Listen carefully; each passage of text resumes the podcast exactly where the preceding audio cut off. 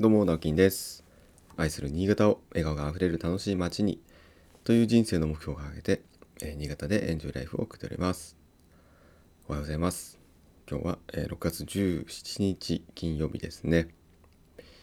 えー早いもんで出張3日目です。えー今日の午前中で、えー終わりになりますね。午前中というか、まあ、お昼までみっちりあるらしいんですが、えー今日はその、えーていうかな。このネットワーク古民家再生協会とか、えー、秋アドバイザーじゃあアドアドバイザー協議会とかまあいろんなそういうねあの協議会が、えーまあ、同系列って言ったらいいかな。あの同ネ同じネットワークの中で、えー、つながっているんですね。でそれをまあ、えー、と古民家市民家ネットワークっていうのかな、えーそういったような呼び方をするんですけども、えーその、まあ、事業者会員というかね、えー登録業者の、えネットワーク会議という感じになるんでしょうかね。はい。まあ、あの、ちょっとどんなことを話すのかわからないんですけど、まあまあ、あれですかね。来年、来年に向けてというか、この全国大会を受けて、また、えー来年のね、全国大会、またこれ毎年開催するということなんですけど、えーちなみに、この東京で、えーやる、うん全国大会っていうのは今年で最後にするらしいです。はい。私はだから最初で最後の東京になるかもしれないですね。ただ、あの、かあの別にやらないというわけじゃなくて、えー今度はですね、えーその主要都市というか、地方で、えーやろうということでですね、これはやっぱり、あのそそもそもがね、えーそういう古民家、えー再生協会とか、秋アドバイザーという、なんていうかな、えー基本スタンスというか、んやっぱり、あの都市部よりも、えー郊外とか、えー過疎地過疎化されている地域とか、えーまあ、そういったところあの古民家ってそもそもやっぱそういう場所に多いですから、えそういった場所の地域おこしとか、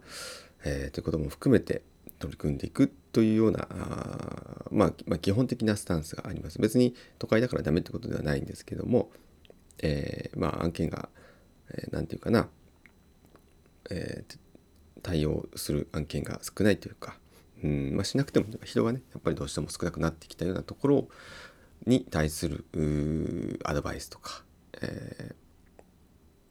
ーていうかな。そういう動き活動をしていくのでそういうねこう団体がやる全国大会が、まあ、この東京っていうところでいいのかなっていうところもあるらしいんですよね。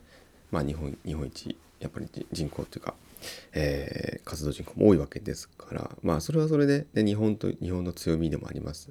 えー別にあの大したことはないんですけどでもうどうせこのじゃあ200人300人今回500人近くその1日目集まったらしいんですけどやっぱりそういう人間がこう動くということは、えー例えばそれなりに経済効果があったりするわけですよね。これをじゃあ例えば新潟で、えー開いたら新潟駅の周辺に、えーまあ、泊まるでしょうし、えーその後お店とかでね懇親会それぞれが行くでしょうしすごいやっぱりお金が動くんですよね。うん、それってやっぱ経済効果波及効果もそれなりにあると、うん。まああの限定的ではありますけどね。200人300人ぐらいですから、うん。とはいえまあそれがね、えーないとあるのとは全然違うよということで。じゃああの来年度はですね、えー地方で地方開催にまたまたというか地方開催していこうということらしいです。多分そういう話が今日はあるんじゃないかなと思いますし、えーそこでね立候補募っていたんですよね。あの全国大会来年やりませんかと、えーそこに、まあ、新潟は手を挙げたということです。はい。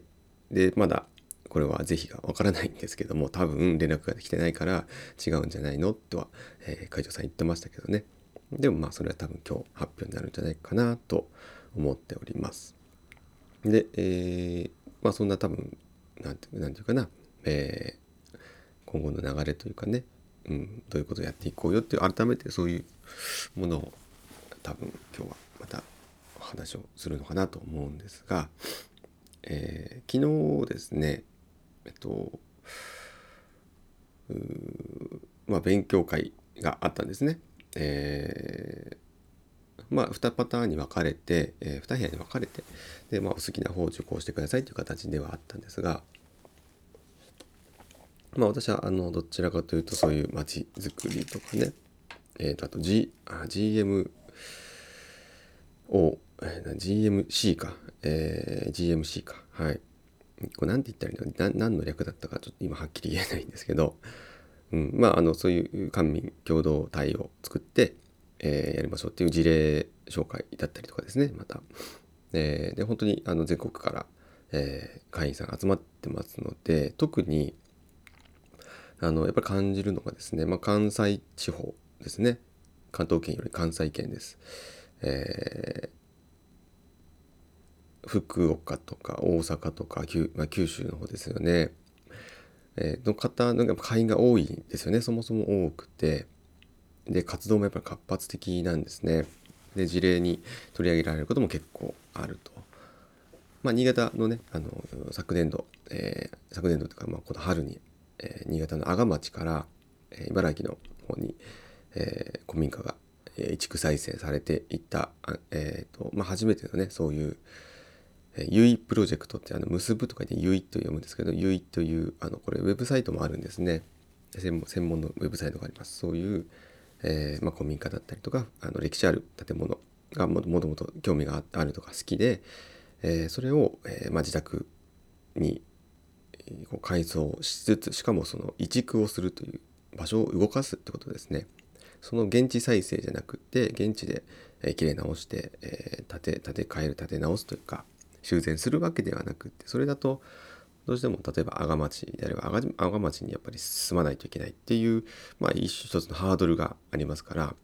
そうじゃなくって、え、まあお好きな例えば県でお好きな場所でお好きな土地で、え、再建をすると。もちろんその再建の仕方っていうのはいろいろあるんですけども、まあ、そういう、え、結構分かりやすく、え、例えば金額もねあの大体いくらという標準価格みたいなのも、えー、そちら書いてあるんですけども、まあ、非常にあのす素晴らしいインターネットサイトあるんですね。それも会員さんがやられてるんです。で、まあ、そういったところからの第1号事案として、えー、阿賀町からの、えー、古民家移築された、えー、お話なんかもありました。でとはいえですねやっぱさっき言ったように本当にあの活発なのはやっぱりね関西の方なんです。でそもそもやっぱり京都とか奈良京都とか、まあ、神社仏閣多かったりとかその歴史的にやっぱりそのあ文歴史的にその文化をずっとつないできたっていう地域だったり、まあ、これはあの結果的にっていうこともあるかもしれないんですが能動的にと受動的に両方の側面があると思うんですけどやっぱりそういう文化をこう育んでいく土壌がある地域っていうのは、まあ、ある種その活動がしやすかったりとか、えー、理解があったりとか、うん、一般の方にもその伝わりやすかったり、えー、もしかしたらするのかもしれないなと思わされましたね。でやっぱりあの新潟を含め新潟ぐらいからですね、えっと、上の方って言ったらいいですか？だから青森とかね秋田とかえー、結構そっちの方もあの会員さんはいるはいるんですけどやっぱり活発的に活動できてるかっていうと、えー、なかなかそうもいかないということですね。これはやっぱり土地柄の、まあ、人間性だったり、えー、土地柄のその性格だったりとかやっぱりあまりこうよそ者を受け付けないとかうそうですね。うん内向的だったりとかって、まあ、新潟もよく言われるんですけども、まあ、それは良くも悪くもそういう性質が、えー、ありがちだよねっていうことは、えー、きっとこの多分コミカ再生協会の広がりとか活動の盛り上がり度なんかでも言っても違うのかなっていうのは昨日本当に、えー、まあ、2日間ですね。いろんな会員さんともお話ししたりとか、えー、してですね、えちょっとそういうふうに思いました。で、えとはいえですね、えじゃあ会員が会員さんがいっぱいいるところが、えすごいのかっていうとそうでもなくてですねやっぱり少ないけれど、え、思いを持ってやっぱやってるとかでそうそのこういう全国大会とかでなんなんていうかなななんでそういうことするの？みたいな、えー、必要ないでしょっていう方ももしかしたらいるかもしれないんですよね。なんかじゃあオンラインでできるじゃんとか、えー、今はね普通に Zoom とかも皆さん一般的になりましたからね前なんかよりはよっぽどハードルが低いわけです。でそれももちろんいいんですけどもやっぱりこうやって実際にお会いすると、ねまあ、今まで例えば、えー、Facebook だけでつながってた方なんかのお話を聞いたりとか間接的にね、えー、なんかなんとなくこういうことしてるなっていう方とも直接お話を聞けたりとかでやっぱり一番大きいのはさっき言ったように基本的にやっぱ思いを持ってる方が入ってるんですね。別にそのコミカ再生協会に入ってとかあと空きアドバイザー協議会にやって金儲けしてやろうっていうことはまあそもそも思えないんですよね。あのやっぱり利益第二主義でやってますからそうやって利益第一主義もう利益を出すことが、え、まあ、別にそのそれが悪いことではないですよ事業としてはもちろんそれ必要なことなんですけどでも利益利益っていうのを第二に置いて、えー、まずはやっぱりその地域のためにとか、えー、その歴史を紡いでいくために、え未来ある、まあ、子どもたちのために持続可能な建築的社会を想像するっていうやっぱりその理念に、うん、あの共感している方がもうほとんどというかもうあとそういう人しか多分残らないんですよね。それ以外の方はやっぱやめていくはずなんです。でそういう意味で言ったらやっぱりその同志なんです。よ志同じ同じくする同志の方がもういらっしゃるほとんどなので話が早いんですよね。もうベースができてるんです。でこれってあの、まあ、私のねあの参加してるえー、キングコングの西野さんのオンラインサロンも、えー、そういった側面はあるんですけどもやっぱり、えー、何か思いがあってね参加してる方っていうのは多いんですよ。だからあの話が早いんですよね。お会いして、え話したりすると、まあ、初めて会ったような感じもしなかったりとかでそれってなんかやっぱこのコミュニティに、え所属する意味大きな大きな意味だと思うんですね。でそれがまあ新潟の中でもそうですしそれが県外の方ととか、えー、まあ、この本当に3日間ですごく仲良くなった方います。えー、まあ飲み倒したんですけどね。でもやっぱりこういうなんか年代を超えた、えー、つながりとか地域を超えたつながりっていうのが得られるのはやっぱこのコミュニティに所属する良さ意味かなと思って本当にそれを今回は実感しました。でこれは絶対ね無駄にはならないと思ってます。あとはそのねあのこうやって人脈広げた人脈とかネットワークとかあと得た知識、えー、そういうものを自分の今度活動に落とし込んでいく自分の地域に持ち帰っていくっていうことが、えー、まあ、より重要だと思います。やっぱこれが終わってねいや楽しかったなとか勉強になったなで終わるんじゃなくてやっぱりまずは私は本当に、えー、新潟市西地区で空き家アドバイザー協議会の、え支部を立ち上げます。でそれももう、え今年中にはそうですね9月10月ぐらいには、えー、本当に立ち上げをしますで実際にどうなっていくかあの正直はわからないんですけど、うん、でもやっぱりもうここまで来たらですねやらないという手はありませんし、えー、そんな気はさらさらありませんので、えー、改めてですねそういう、えー、そういうお話もさせていただきましたしなんかあのこれだけね、え、思いを同じくする方々がいればえ、困った時もきっと助け合えるんだろうなというふうに、え、感じました。心強く思いましたね。はい、えー、ということで、えそろそろ時間にもなりますので、えコーヒーをですね残り飲んで、え今日の最後の最終日3日目、え参加していきたいと思います、え皆さんも今日は金曜日ですね、え今日一日頑張ればまた明日明後日、週末土日になります。あそうそう。えっと、あさっての日曜日はですね、19日日曜日は、えー、寺尾の空き家でファミリー飲み会ということで、えー、初めての試みなんですが、ただ昼間から飲もうぜっていう、焼肉焼きながら飲もうぜっていうような催しを、えー、開催します。えー、もしね、これお聞きで、えー、お近くの方いらっしゃいましたら、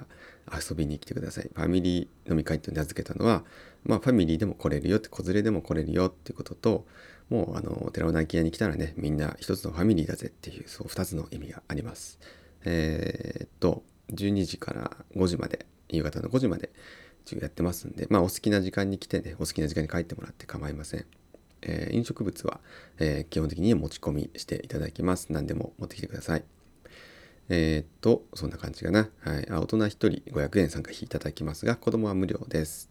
ということで、えー、お待ちしております。皆さん参加参加してください。はい。ということで、えー、今日もお仕事頑張りましょう。それではまた。バイバイ。